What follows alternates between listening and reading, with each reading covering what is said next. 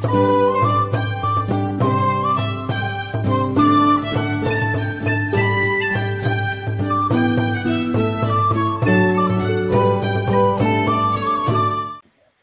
seara, dragi prieteni! Suntem la un nou episod al podcastului nostru Taverna Culturală. Astăzi mă bucur uh, să uh, am ca invitat pe Iulian Fota, președintele Institutului Diplomatic Român. Bună seara! Bună seara! Splendidă muzică! Mulțumesc! Uh, mă bucur că ați acceptat invitația și v-ați făcut timp pentru asta.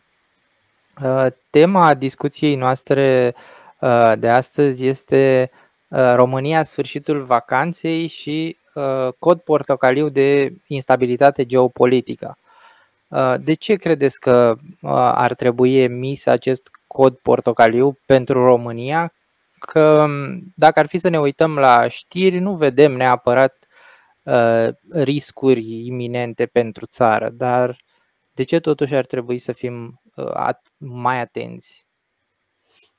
Asta este foarte bine că nu vedem riscuri iminente pentru țară, pentru că mai avem ceva timp să ne pregătim. Pe de altă parte, eu cred că avem suficientă cazuistică pe televiziuni, avem suficiente evoluții internaționale negative ca să ne dăm seama sau să înțelegem de ce vremurile sunt mai proaste ca acum câțiva ani, de ce ne confruntăm cu acest fenomen, cum eu uh, oarecum plastic l-am, l-am denumit de sfârșit al vacanței și de ce trebuie să ne frământe și pe noi faptul că mergând pe această analogie pe care eu am propus-o, uh, avem cod portocaliu de instabilitate uh, geopolitică.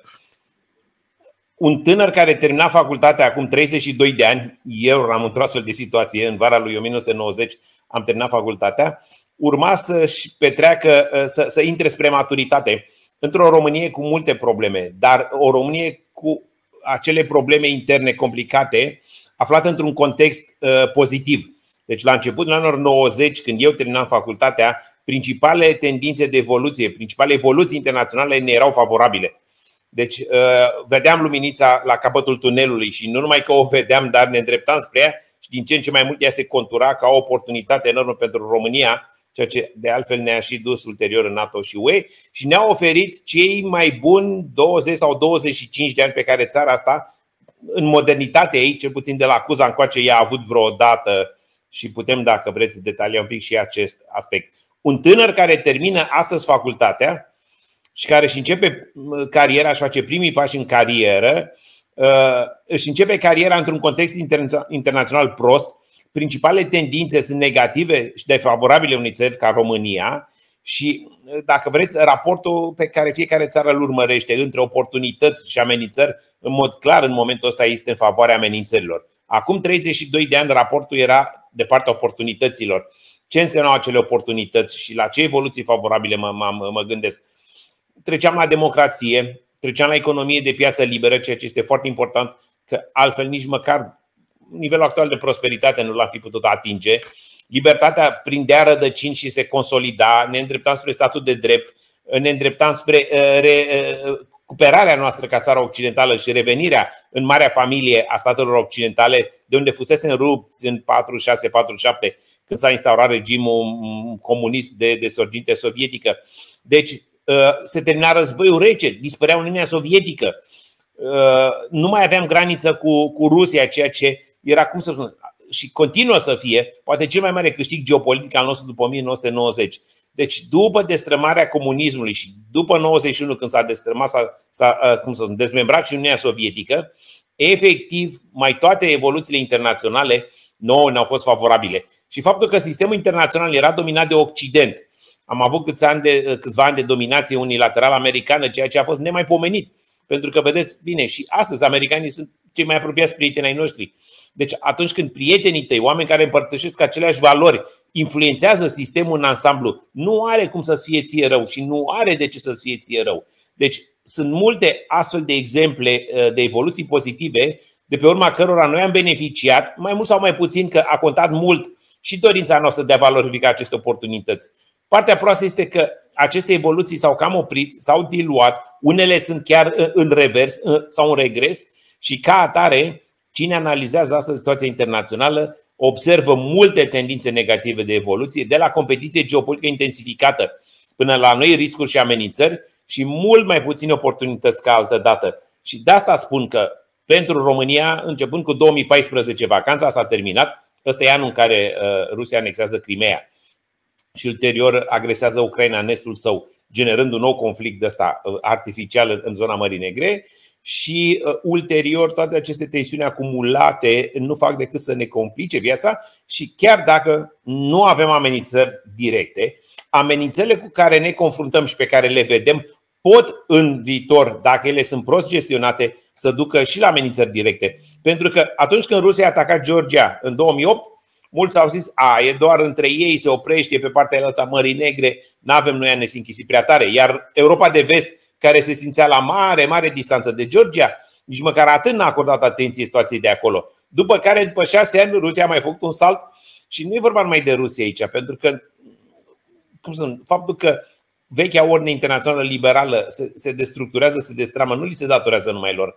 Sunt o serie de alți factori care efectiv contribuie la această stare foarte ridicată de, de agitație internațională. Deci lumea e pentru noi în momentul ăsta un loc mai periculos. Garanțiile noastre de securitate nu mai sunt atât de solide ca în trecut, pentru că țărilor NATO și UE uh, nu că n-ar vrea, ci în mod obiectiv le este mai greu să ne ajute, să ne asiste și de aici și nevoia uh, desubliniată de mulți, inclusiv de, unii, de unul ca mine în interiorul României, de a compensa, dacă vreți, prin efort intern, prin mai multă coeziune, prin mai multă dăruire, mai multă inteligență. Da, uh, practic, noi suntem undeva, sau ar trebui să ne poziționăm undeva în această nouă lume uh, cumva multipolară. Pentru că, așa cum spuneați, după căderea mă rog, cortinei de fier și uh, implozia Uniunii Sovietice, uh, am avut o perioadă de 15, 20, 25 de ani de uh, lume unipolară în care uh, cea mai mare superputere la distanță de celelalte era uh, Statele Unite ale Americii. Um, astăzi am trecut parcă brusc, probabil că n-a fost brusc, au fost multe lucruri care au. Uh, da, da, în câțiva ani am trecut la această lume multipolară, unde se vede că sunt mai mulți uh, lideri uh, cumva regionali sau care încearcă să devină uh, uh, pe plan mondial superputeri. Uh, România este în uh, Uniunea Europeană, este în NATO uh, de 20 de ani. Uh, cum, ce ar trebui să facem noi sau care ar fi principalele uh, direcții pe care ar trebui să meargă România ca să nu ajungă uh, să aibă riscuri geopolitice mari sau uh, așa cum să ne înțelegem. România are deja de înfruntat, spun a doua oră, România deja are de înfruntat. De aceea vacanța s-a terminat. Și vacanța s-a terminat nu de acum, ci din 2014. Că altfel, dacă am fi în continuare în vacanță, n-am avea că asta este noțiunea de vacanță. Da. Pentru foarte mulți ani, și aici doar un pic mai explic, începând cu 1990 sau 91, poftim după destrămarea Uniunii Sovietice, și până în 2014, România nu a avut de înfruntat amenințări directe la adresa securității stale naționale. Exceptând poate primii ani, la începutul anilor 90, când am avut războiul din fostă Iugoslavie și situația de acolo ne-a frământat și ne-a îngrijorat și pe noi, pe măsură ce lucrurile acolo s-au stabilizat și ușor, uh, ușor, una câte una, statele din Europa, uh, uh, statele din Europa Centrală aderau la NATO și la Uniunea Europeană, efectiv, noi am intrat într-o perioadă fără amenințări directe, semnificative, serioase la adresa noastră ca țară. Am avut și noi o contribuție și ne-am adus și noi aportul la combaterea terorismului. Dar nici terorismul nu ne viza pe noi direct. Terorismul era o amenințare mare pentru aliații noștri și pentru că uneori, ca să-i lovească pe ei, oamenii ăștia tranzitează țările noastre, poate le, ne folosesc teritoriul pentru a-și pregăti atentatele. Evident că și dacă nu ești vizat direct, tot trebuie să fii atent și să te preocupi de astfel de uh, situații. Am mai avut situații punctuale de spionaj, am mai avut situații punctuale în care ne-am frământat pentru, de exemplu, securitatea noastră energetică, apropo de gazul ăsta care vine de la ruși. Dar, pe ansamblu, România până în 2014 nu s-a confruntat cu o amenințare directă la adresa sa. În momentul în care în 2014 un vecin al nostru a fost supus unei agresiuni uh, militare pentru că pur și simplu Rusia n-a vrut să tolereze opțiunea pro-occidentală a Ucrainei și încearcă și în ziua de astăzi să, să curme, să frângă, dacă vreți, să modifice această opțiune a poporului ucrainian prin forța armelor, Evident că din momentul ăla lucrurile și pentru noi au început să se schimbe dramatic. Și acum să vorbim multilateralismul, adică nu, uh, că multilateralismul e un lucru foarte bun pentru România. Multipolaritatea nu e un lucru bun pentru România. Ce înseamnă multipolaritate? Asta înseamnă că dincolo de uh, Statele Unite și de Uniunea Europeană luată așa ca actor, pentru că totuși în multe privințe Uniunea Europeană este un actor global, mai avem și alți poli de putere. Și aici sunt două aspecte. Când un alt pol de putere crește, inevitabil puterea ta scade, pentru că puterea e o chestiune relativă, e întotdeauna, uh, cum să spun, obținută și analizată prin raportare la alții. Dacă am avea o singură țară în lume, n-ar mai avea sens să de putere. Odată ce ai două sau mai multe țări, întotdeauna când puterea uneia crește, scade puterea celeilalte sau celorlalte. Deci faptul că avem multipolaritate, deci avem și alți actori care exercită presiuni, au pretenții, vor să-și impună punctul de vedere, nu e o veste bună în sine pentru România, pentru că ceilalți actori, în imensa lor majoritate, sunt actori neoccidentali.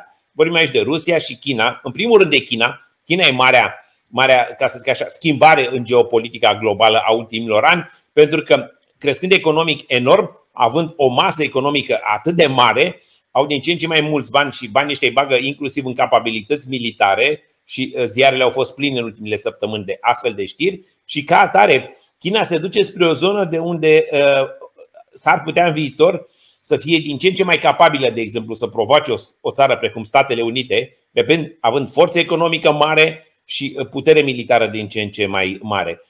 Și bun, celălalt actor care balansează, ca să zic așa, jocul internațional e Rusia, o țară care are o economie firavă. Rusia are o economie cam cât a Italiei sau Spaniei, undeva pe aici, sunt totuși o țară de 120-130 de milioane. Să ai, o, să ai o economie cât a Spaniei, care e o țară de 40 de milioane, nu e un lucru de bun augur pentru tine.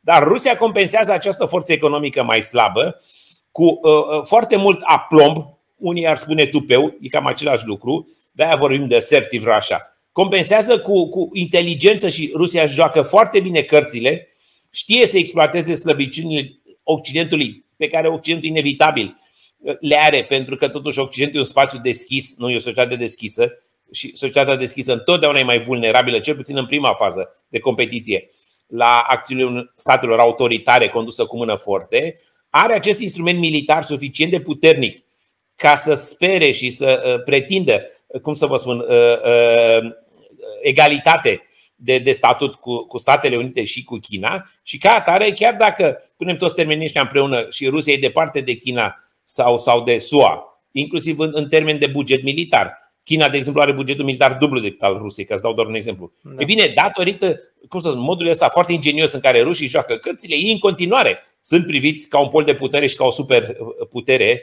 uh, și lucrul ăsta este, cum să vă spun, uh, bănuiesc clar și, și ușor de înțeles pentru toată lumea. Ori, în momentul în care zona de care tu aparții, că noi trebuie să înțelegem lucrul ăsta, Occidentul reprezintă marea noastră familie. Noi, ca țară latină, suntem țara occidentală. Deci România, prin NATO, prin UE și mai ales prin specificul cultural, prin evoluția istorică, pentru că noi suntem uh, ca țară, inclusiv ca Unirea Principatelor, ca România Mare, produsul unei uh, geopolitice occidentale, în special pe componentă franco-engleză, secolul XIX și început de secol 20, iar acum, în special pe componenta americano-britanică, dacă vreți, apropo de aderarea noastră la NATO și la Uniunea Europeană. Deci în momentul în care familia e contestată, când regulile pe care noi le considerăm superioare ale familiei sunt contestate și celelalte state neo-occidentale încearcă să te pună în defensivă, nu are cum această situație să aibă un efect pozitiv uh, asupra României.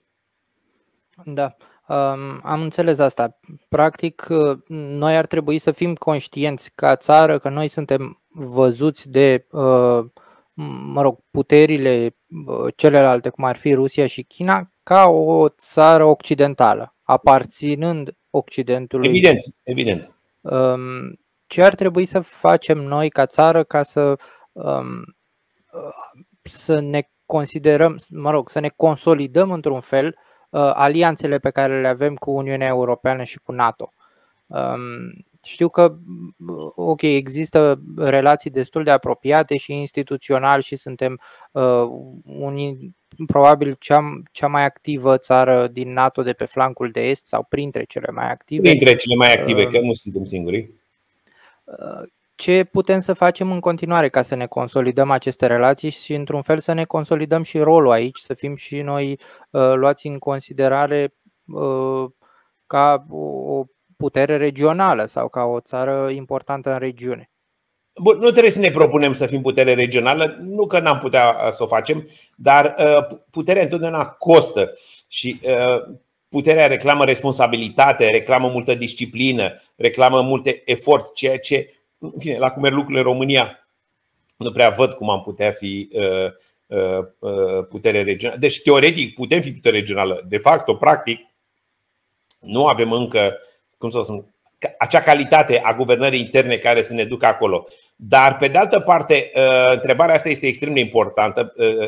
Ce trebuie să facem? Și trei lucruri văd eu aici extrem de importante. În primul rând și înainte de orice, trebuie să schimbăm, să îmbunătățim calitatea guvernării uh, interne sau calitatea procesului de guvernare. Trebuie să administrăm România mai bine și uh, trebuie să administrăm România având tot timpul în minte interesul ei, interesul ei public și nu diferite interese de grup, de gașcă, individuale și așa mai departe. De ce e atât de importantă această uh, mai bună administrare, mai bună guvernare a României? Pentru că ăsta este instrumentul care depinde în totalitate de noi. Și inclusiv dacă uitați în tratatul de la Washington, în, în articolul 3, o să vedeți că articolul 3 spune foarte clar, înainte de a spera uh, ajutorul aliaților, înainte de a te baza pe apărarea colectivă, ești obligat să faci ceea ce trebuie pentru tine. De, cum se spune uh, în, în, în, în lumea asta noastră, articolul 5 începe prin articolul 3 sau, sau securitatea colectivă începe de la tine de acasă. Deci sau cum mi-a spus mie un ambasador american acum mulți ani de zile, uh, în timpul unei mese la, la reședința sa aici în București, pe vremea când ambasadorul avea reședința la, pe Chiselev, uh, ne-a zis la un moment dat, era oarecum discuția nu foarte simplă, fusese și niște reproșuri formulate acolo de o parte și de alta, în fine, ca între prieteni, uh, uneori discuțiile mai capătă și astfel de accente. Și într-un moment de oarecare exasperare, ambasadorul american ne-a spus un lucru care e fundamental ne zis așa, nu ne puteți cere nou americanilor sau nu ne, pute, nu, nu ne puteți pretinde nou americanilor să vă iubim țara mai mult decât vă iubiți voi. Și efectiv, cam o astfel de situație eram atunci. Aveam pretenția ca americanii să facă niște lucruri pentru noi și noi putem să facem lucrurile alea pentru țara noastră, dar știți cum e? Pentru unii indivizi, că sunt ei politicieni, că sunt șefi de instituții, că sunt, nu știu, responsabili de anumite uh, domenii importante, E mai simplu să dai vina pe ăla la altul, să spui Bruxelles m-a pus, Washington nu m-a pus, America m-a pus, decât să-ți asumi tu anumite reforme care au costuri și costuri care ulterior uh, electoral, individual, nu știu, ca, ca publicitate uh, pot fi, pot fi uh, semnificative. Deci ăsta este primul lucru pe care România e obligată, după părerea să-l facă. Și ăsta este un lucru care depinde de noi ca să ne guvernăm țara mai bine, nu ne trebuie nici ajutorul american, nici ajutorul european, nici Bruxelles, nimic. Lucrurile astea depind de noi. Ce ne, ne-ar trebui? Ceva mai multă dăruire și, cum să spun, dragoste față de țara asta.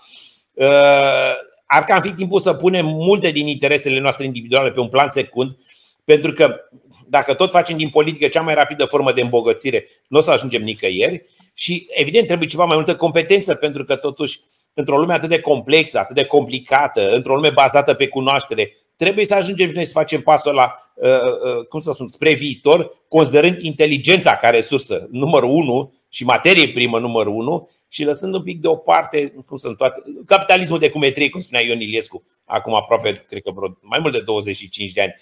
Toate aceste, cum să vă spun, conexiuni, mai mult sau mai puțin uh, nocive pentru, pentru interesul public.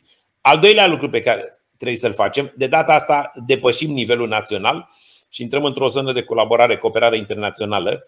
Trebuie să colaborăm cu aliații noștri, că sunt în NATO, că sunt în UE, la fel de important, să consolidăm uh, lumea occidentală în ansamblu și cele două instituții fundamentale pentru ea, NATO și Uniunea Europeană. Deci, în colaborare strânsă cu aliații noștri, trebuie să, să construim un viitor pentru UE, să construim un viitor pentru NATO. Deja suntem implicați în astfel de discuții. Poate că am putea contribui mai mult și la zona asta, pentru că, efectiv, ă, și credeți-mă ce vă spun acum, că știu bine de tot, organizații precum NATO sau Uniunea Europeană sunt mult, mult mai importante pentru o țară mică precum România sau o mijlocie, că Uniunea Europeană suntem o țară mijlocie, decât pentru țările mari. America se va putea descurca fără NATO și fără UE, cum de altfel a și făcut-o mult timp. Germania, Marea Britanie, Franța, sunt state care și ele depind de Uniunea Europeană sau de NATO, dar în scenariul ăsta așa catastrofic al dispariției acestor două organizații, astea fiind țări mari cu multiple resurse, cu putere, oricum o vor scoate la capăt mai bine. NATO și Uniunea Europeană sunt esențiale, ca să nu zic vitale, pentru noi ăștia mici. De la protecția pe care ne oferă NATO, că știi că nu ești singur în fața amenințării, până la asistența uh, financiară și ajutorul pentru dezvoltare pe care îl primim de la UE, cele două organizații sunt mult mai utile pentru noi decât pentru cei mari în acest moment. Și nu e o întâmplare că în țările astea mari vedem că încep să apară tot felul de voci, că acolo și alții înțeleg faptul că la un moment dat mai mult profită românii după urma UE decât germanii sau olandezii care plătesc pentru UE sau pentru restul Uniunii Europene, deci și pentru noi. Și să nu ne mire că încep să apară voci serioase și destul de, de, de vocale, destul de influente, care încep să se joace cu ideea asta a remodelării, schimbării, poate chiar desfințării acestor organizații, pentru că în anumite zone ale acestor organizații percepția este, și e falsă, e greșită, dar asta este, că în momentul ăsta, după urma UE sau după urma NATO, mai mult profită polonezii sau românii și nici nu respectă regulile, vezi anumite reproșuri făcute Poloniei, de exemplu, în ultimile luni, decât ceilalți mari, părinții fondatori, cei care au construit aceste organizații, în primul rând pentru ei. Și uh, al treilea lucru, că asta spune trei, trebuie să cultivăm și să întărim anumite relații bilaterale. Noi în momentul ăsta avem o singură relație bilaterală specială, cea cu Statele Unite, care a generat multiple avantaje pentru noi, putem discuta și în continuare este extrem de importantă, dar nu este suficientă. Deci România trebuie să investească și în alte relații bilaterale uh, speciale și să dea substanța acestor relații și asta nu e un lucru simplu și mă gândesc aici și la Franța și la Germania și la Marea Britanie și la poate anumite relații speciale cu unele țări uh, uh, nordice. Bilateralul în momentul ăsta, după părerea mea, devine mai important decât multilateralul. Și se vede, de exemplu, uitați-vă, vă dau două exemple. Una din, un exemplu din NATO și UE, Grecia, este membră UE, este membră NATO și cu toate astea, recent a semnat două acorduri de colaborare și, și ajutor reciproc în chestiuni de apărare cu Statele Unite și cu Franța. Deci, de ce Grecia, care e deja în NATO și în UE, a simțit nevoia ca complementar să semneze două acorduri uh, pe zona militară foarte sensibilă cu Statele Unite și cu Franța?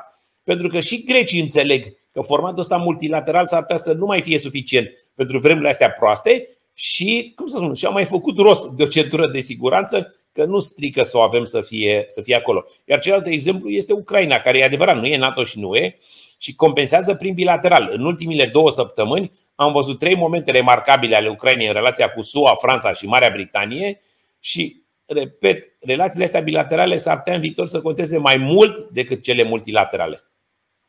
Da. Deci consolidare internă consolidare internă, consolidarea Occidentului și a organizațiilor sale, inclusiv prin sprijin românesc și colaborarea strânsă cu aliații și dezvoltarea unor relații bilaterale speciale ca o centură de siguranță suplimentară. Da, pentru consolidarea internă și consolidarea Occidentului în general uh, avem uh, instituții sau avem uh, lideri care ar, știm cam ce ar trebui să facă. Sunt lucrurile oarecum mai clare.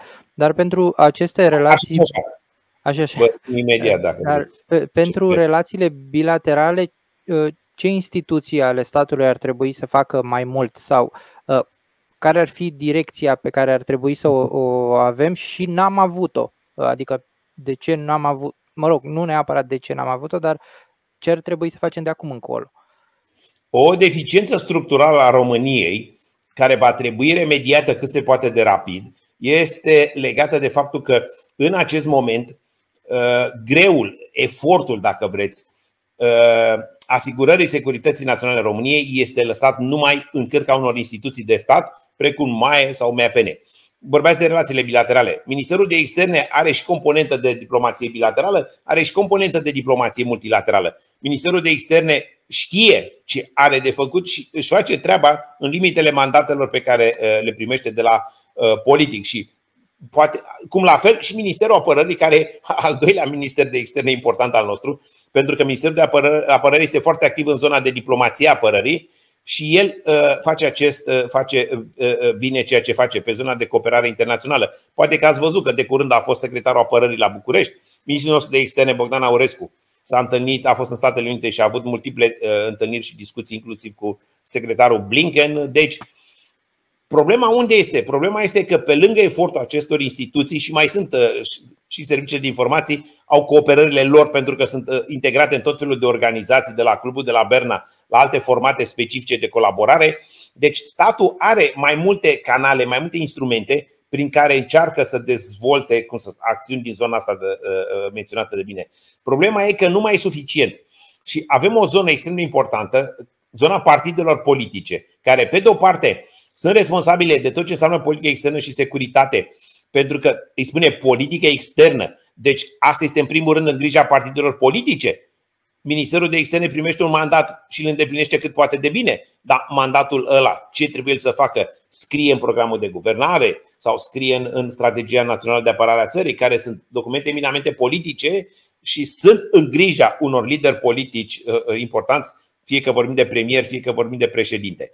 Pe de altă parte, deci partidele noastre uh, politice, și bineînțeles că mă refer la cele parlamentare, nu vreau să mă duc dincolo de parlament, trebuie să, să joace un rol mai activ în tot acest proces și dincolo de ceea ce uh, ele au în mână prin ideea de bună guvernare, pentru că ele sunt primele chemate să îmbunătățească guvernarea și administrarea României.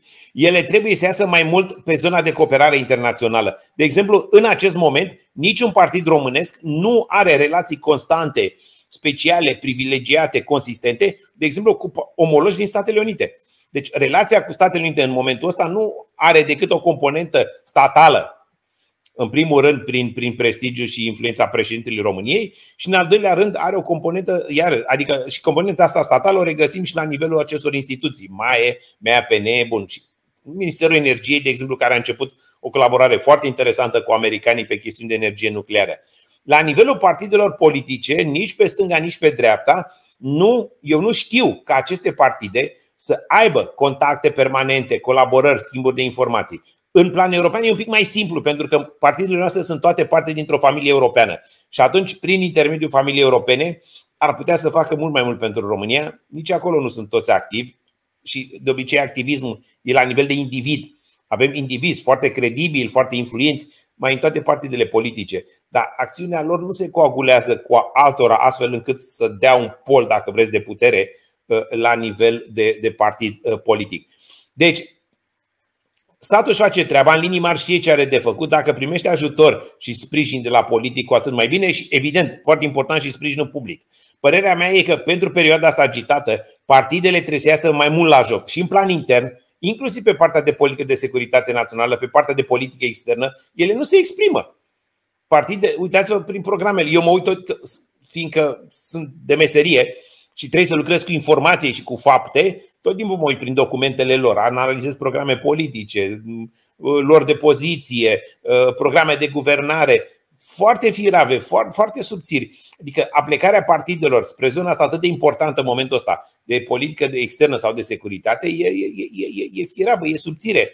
Eu înțeleg că din comoditate sau din lipsă de experți, ele au lăsat niște responsabilități pe seama statului dar, dar nu e suficient și, într-un fel, nici nu este normal. Pentru că răspunderea, dacă va merge prost țara, e a lor, nu a unor agenții sau ministere pe care tu le pui la treabă și dacă nu le pui la treabă cum trebuie, degeaba ulterior o să dai vina pe ele. Da, pe lângă asta lipsește și din uh, discursul public și, în general, nu există emisiuni care să trateze uh, acest lucru. Adică Uh, ar trebui să vă vedem pe dumneavoastră săptămânal la televizor în prime time sau pe alți uh, oameni care ar putea să discute aceste lucruri. Prime time-ul nostru e ocupat de horoscop, de discuții despre uh, lumea de apoi sau de dincolo, de tot felul de fantasmagorii care n-au ca scop decât să prostească lumea și să spele oamenii pe creier, da. de tot felul de vrăjitoare. Deci nu e timp pe televiziune din România pentru lucruri serioase, pentru că în continuare, din păcate, televiziunile astea, ca și o parte din, din viața noastră politică, trăiește din, din, din prostia omului și nu din dorința lui de a cunoaște, de a înțelege, de a, a, cum să spun, asimila cât mai multă cunoaștere, da, informație. Da, da. Deci aici, din păcate, lucrurile astea nu se vor schimba prea curând. Și dacă n-ar fi entuziași ca dumneavoastră, că de asta și eu ori de câte ori pot da o mână de ajutor să se aplece asupra acestor chestiuni, aproape că la nivel de societate civilă, opinie publică, lucrurile astea ar fi prea puțin discutate. Da. Așa e. Aș mai avea o întrebare legată de, pentru că ați menționat mai devreme acorduri bilaterale și ați dat exemplu Greciei cu acordurile cu Statele Unite și cu Franța. Franța. Știu că ați mai abordat subiectul ăsta în trecut legat de o autonomie în cadrul NATO. Și aș vrea să vorbim puțin în cadrul despre UE, probabil. Uh, și în cadrul UE, dar și în cadrul NATO. Aș vrea să vorbim puțin despre lideri care, uh, într-un fel, au încercat să iasă în evidență sau uh, au asumat niște poziții ceva mai nuanțate decât NATO.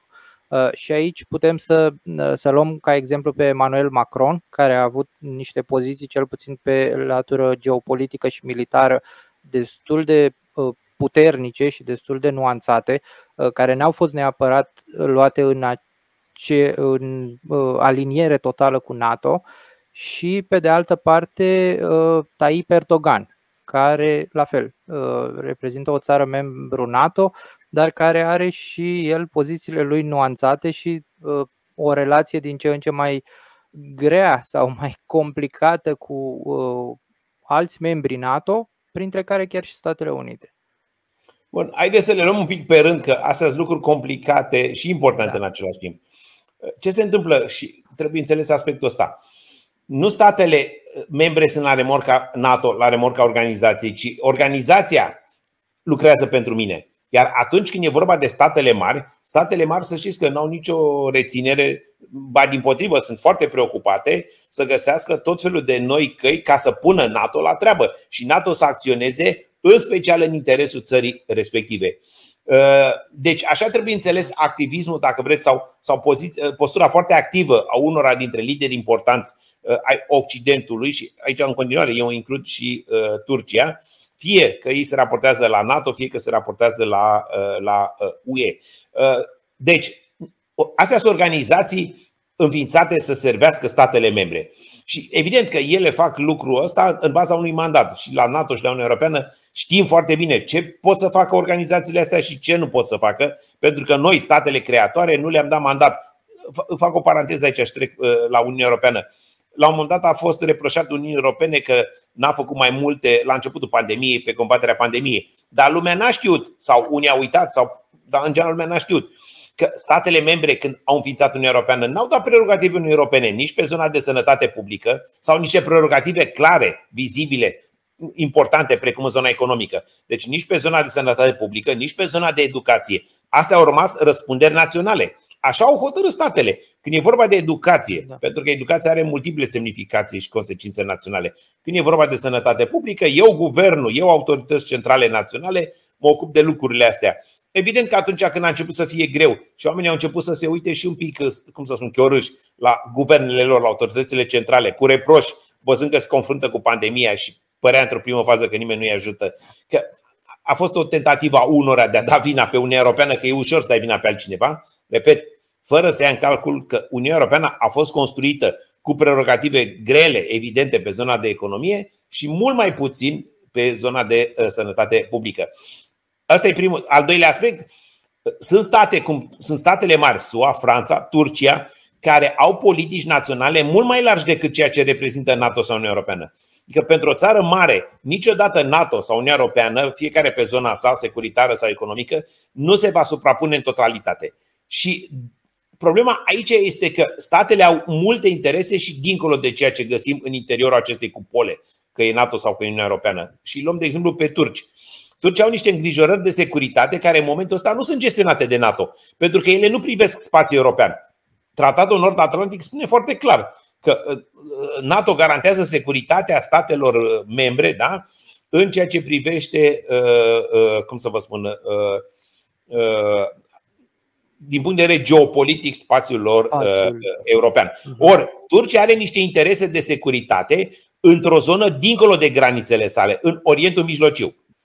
Deci, Turcia, dacă Turcia este atacată, evident, NATO va fi de partea sa și solidaritatea va fi evidentă, n-am niciun dubiu aici și articolul 5 va funcționa. Și de altfel, NATO și-a manifestat deja solidaritatea față de Turcia, cel puțin de două ori în ultimii ani. Uh, ultimul caz când au trimis rachetele Patriot în sprijinul turcilor, în cazul în care ar fi fost uh, cumva victima unor atacuri cu rachete. Însă atunci când Turcia dincolo de granițele ei, în zona Orientului Mijlociu, nici măcar pe spațiul european, ea unilateral decide că vrea să practice o anumită politică, Evident că Alianța Nord-Atlantică, nefiind solicitată, nefiind cooptată, nu are nimic de zis, dar e posibil ca alte state din NATO să aibă și ele interese în zona aia și aceste interese să fie unor divergente. Și asta s-a întâmplat în chestiunea curdă, când americanii aveau un interes și o poziție, turcii aveau alte interes, îi vedeau pe curzi unii ca aliați, alții ca dușmani inamici și așa, și tratau ca atare și evident că la un moment dat între Turcia și uh, Statele Unite s-a produs o situație nu simplă, ba chiar uh, am văzut toți uh, cu anumite asperități. Norocul nostru este că totuși cei doi lideri și mai ales președintele Erdogan, care obișnuiește din când în când să întindă așa ca un elastic ideea de loialitate față de NATO, că și ăsta e un lucru interesant care trebuie spus. Loialitatea asta față de o organizație precum NATO nu e ceva rigid.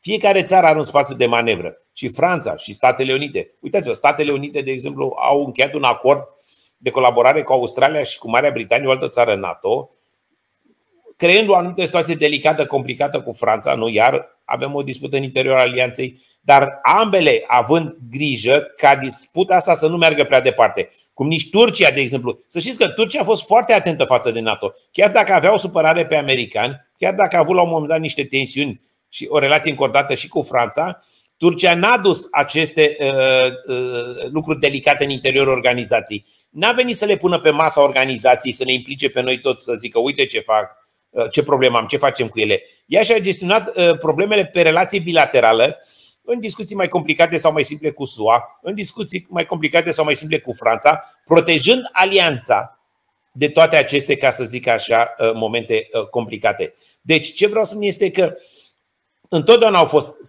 poate, nu știu, sunteți la curent cu criza din Suez. Păi în criza din Suez am avut Franța și Marea Britanie pe o parte, într-o tabără, și Statele Unite într-o altă tabără opusă Franței și Marii Britanii. Deci vă dați seama ce situație complicată, chiar, chiar imposibilă. În interiorul organizației, trei state erau în două tabere diferite.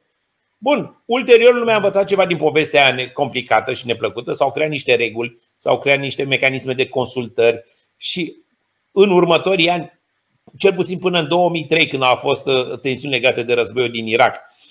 Uh, situații ca acelea nu s-au mai uh, întâmplat. Deci, statele membre au foarte multă experiență, ele știu cam care sunt regulile jocului, cât de mult pot să tragă de, această, de acest elastic al loialității față de NATO și al, al uh, garanțiilor de securitate. Și până în acest moment, uh, vestea remarcabilă asta este că niciuna din aceste țări n-a rupt elasticul. Nici Franța, care, într-adevăr, eu zic că pe bună dreptate, vrea o autonomie strategică a Uniunii Europene, deci vrea, vrea mai multă potență, inclusiv strategică și militară de partea UE, dar toate lucrurile astea se vor dezvolta și ele deja. Uniunea Europeană deja și-a finalizat strategia militară. Deci Uniunea Europeană mai face un pas spre această autonomie strategică, inclusiv căpătând, cum spune ei, o busolă ca să știm un pic militar cum să ne orientăm. Dar lucrurile astea se vor dezvolta în interiorul NATO, fără să pună NATO în pericol, pe baza unor aranjamente și acorduri, inclusiv cu americanii, și când vom avea chestiuni mai complicate și americanii nu vor să intervină că nu pot sau poate că nu interesează că nu mai trebuie să le facă nici ei pe toate și nici nu trebuie să pretindem așa ceva. Uniunea Europeană se va ocupa când e o chestiune complicată cu alți actori mari, gen Rusia și așa mai departe, o să vedeți că nu sub Uniunea Europeană vom rezolva lucrurile, ci sub NATO, pentru că acolo vom avea nevoie în continuare și de forța, uh, forța americană. Deci, uh, Uneori lucrurile sunt complicate și de vreo două ori au fost poate chiar pe muchie, dar în înțelepciunea lor, statele astea și liderilor au avut grijă, cum spun, să nu rupă elasticul ăla al încrederii dintre ele. Da. Um, ok, aș mai avea o întrebare pe care uh, chiar aș uh, ține să o abordăm, chiar dacă nu reușim să intrăm uh, foarte în profunzime.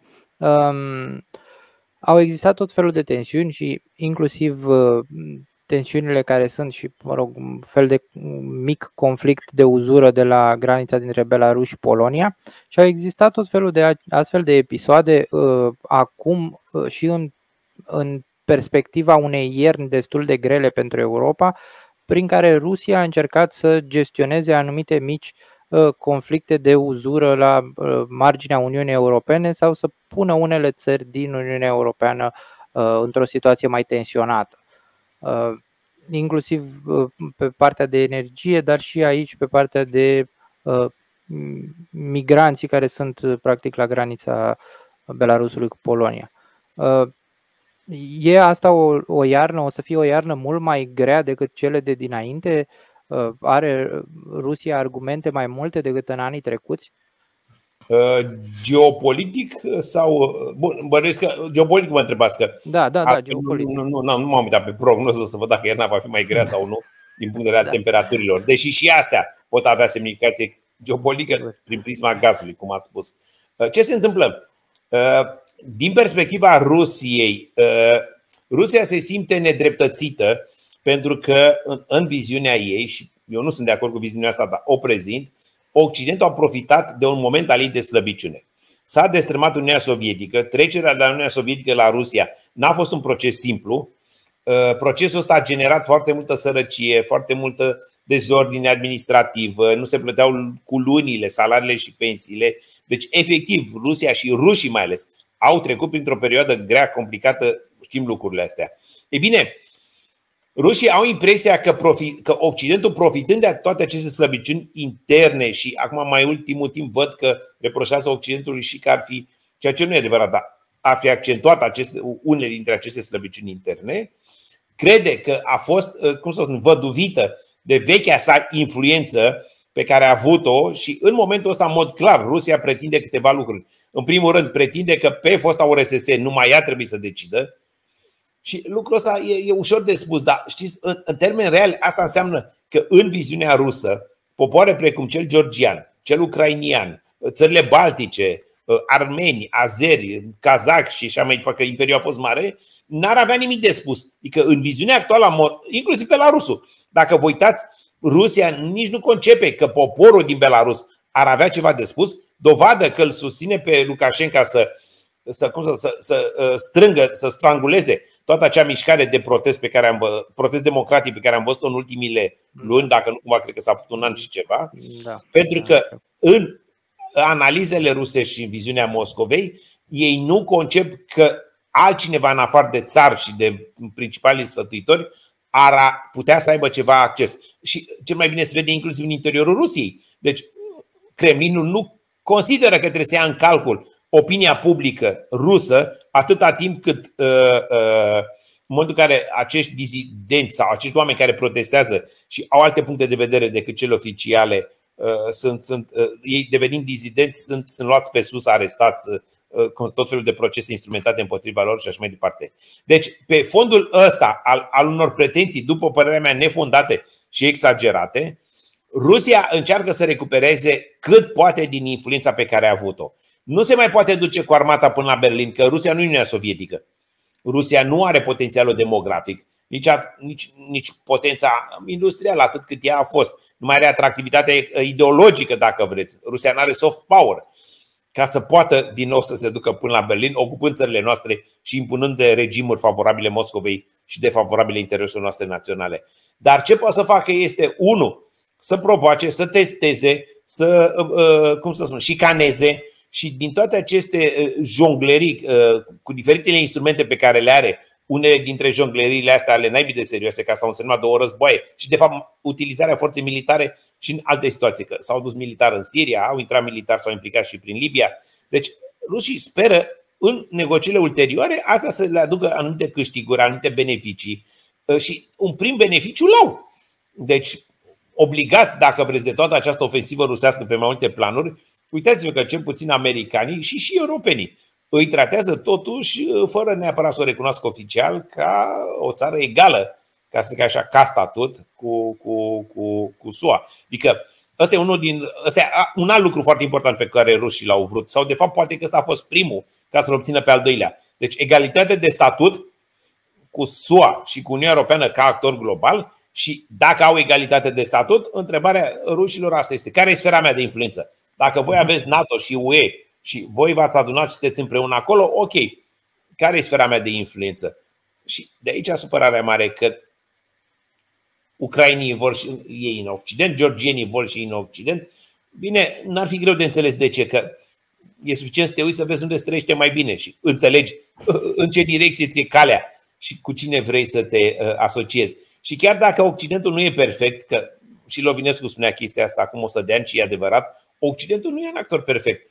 Nici relația noastră cu ei nu e lipsită de, de anumite cum să spun, probleme, anumite tensiuni, anumite conflicte interne. Dar chiar și așa, pe ansamblu, opțiunile și alternativele pe care Occidentul ni le oferă sunt infinit mai bune decât ceea ce ne poate oferi Rusia, dacă oferă ceva, că până în momentul ăsta cel puțin, eu am mai pus întrebarea asta, care e una retorică. Dumne, ce a făcut Rusia pentru noi în ultimii 32 de ani? Că dacă trag o linie și fac un bilanț, la occidental, că sunt americani, că sunt europeni, am ce contabiliza. Măcar zecile alea de miliarde pe care le-am primit și le primim și tot punem ceva pe hârtie în dreptul occidentalilor.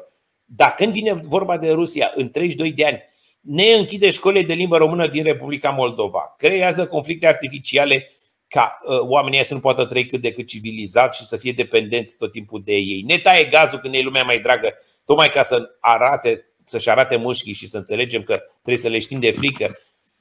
Ori, ori trăim liber și ne hotărâm soarta cum vrem, ori ne întoarcem la vremea comunistă și băgăm capul în pământ și lăsăm păruși la Moscova să decidă și pentru noi. Da, uh, asta înseamnă cumva că uh, întregul vest ar trebui să, să fie foarte atent și mm, probabil că... Este în linii mari, asta... mai face câte o greșeală, dar uh, în ansamblu, cel puțin în ultimii ani, vestul s-a mișcat bine. Da, și semnificația asta a sfârșitului vacanței e uh, valabilă e și pentru, pentru ei. toți, da? Toată și, lumea și e ceva continuu, adică nu știm când va mai începe vreodată sau dacă va mai începe vreo vacanță. Uh, bun, acum știm bine că ciclurile rele alternează cu ciclurile bune. Deci, pe teoria asta a ciclurilor lungi, e destul de probabil ca să mai avem un ciclu de evoluții pozitive. Bănuiesc că n-a fost ăsta din ultimii ani, uh, ultimul, sper. Uh, pe de altă parte, până ajungem din nou, ca în orice ciclu, ca și ca în economie, treci prin recesiune și criză până ajungi din nou curba să urce și tu ajungi din nou să o duci bine, inflația să fie scăzută, oportunitățile de muncă multiple, salariile mai mari și așa mai departe. Deci noi vom avea de traversat această perioadă complicată, nu prea știe nimeni exact cât durează. Un termen foarte interesant l-a adus Casa Albă.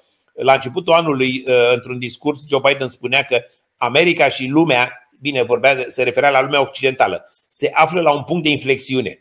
Păi cei care știu un pic de matematică înțeleg. Punctul de inflexiune este acel uh, punct de unde curba matematică urmează un alt traseu. Deci de la punctul de inflexiune, lucrurile o iau pe o altă uh, traseu, pe o altă evoluție. Deci, de-aia, deci e aceeași idee de sfârșit de vacanță. Deci, dacă suntem la un punct de inflexiune, înseamnă că vom avea o altă situație internațională mult diferită în față și rămâne să vedem cum ne, cum ne adaptăm la ea. Și această perioadă de adaptare, care vedeți bine că e, e complicată pentru că ce se întâmplă, ă, din păcate, nu, nu sunt mai schimbările geopolitice. Secretarul general ONU spunea în toamnă la sesiunea anuală că ă, ne aflăm sub o cascadă de crize. Deci avem schimbările geopolitice și toate aceste contestări ale Occidentului. Avem pandemia acum, care a venit și asta pe capul nostru și creează tot felul de consecințe multiple. Avem schimbările din zona tehnologică, că intrăm, trecem printr-o revoluție tehnologică, cred că e a patra, dacă nu mă înșel, și uh, revoluție tehnologică, care are inteligență artificială, mașini fără pilot, drone, tot felul de quantum computing, calculatoare super. Deci trebuie să ne adaptăm și pe zona asta și mai avem și problemele astea de mediu, că Asta este uh, omenirea și mai ales Occidentul. E după o perioadă de 200 de ani de modernitate, industrializare și ce am mai reușit noi să facem. Asta au generat un cost și planeta, vedeți că începe să sufere și să simtă aceste costuri. Deci, în perioada următoare, va trebui să găsim o cale ca și singur ca țări, dar și împreună, pe diferite formate, să gestionăm această cascadă de crize, adică suprapunerea acestor patru cred că patru crize a, a, da, am da, identificat da. aici, fiecare influențând-o pe cealaltă. Deci vă dați seama că simplu nu va fi și ce știm din istorie, nu toată lumea va trece cu bine prin procesul ăsta. Da. Uh, am înțeles. Vă mulțumesc foarte mult pentru uh, toate Mare aceste uh, noutăți sau, mă rog, uh, lucruri pe care nu cred că le știu foarte mulți oameni și Uh, sper că au fost de ajutor și pentru cei care ne-au urmărit. Vă mulțumesc! Sper că am dat de gândit. Mulțumesc da. și eu. O seară bună! O seară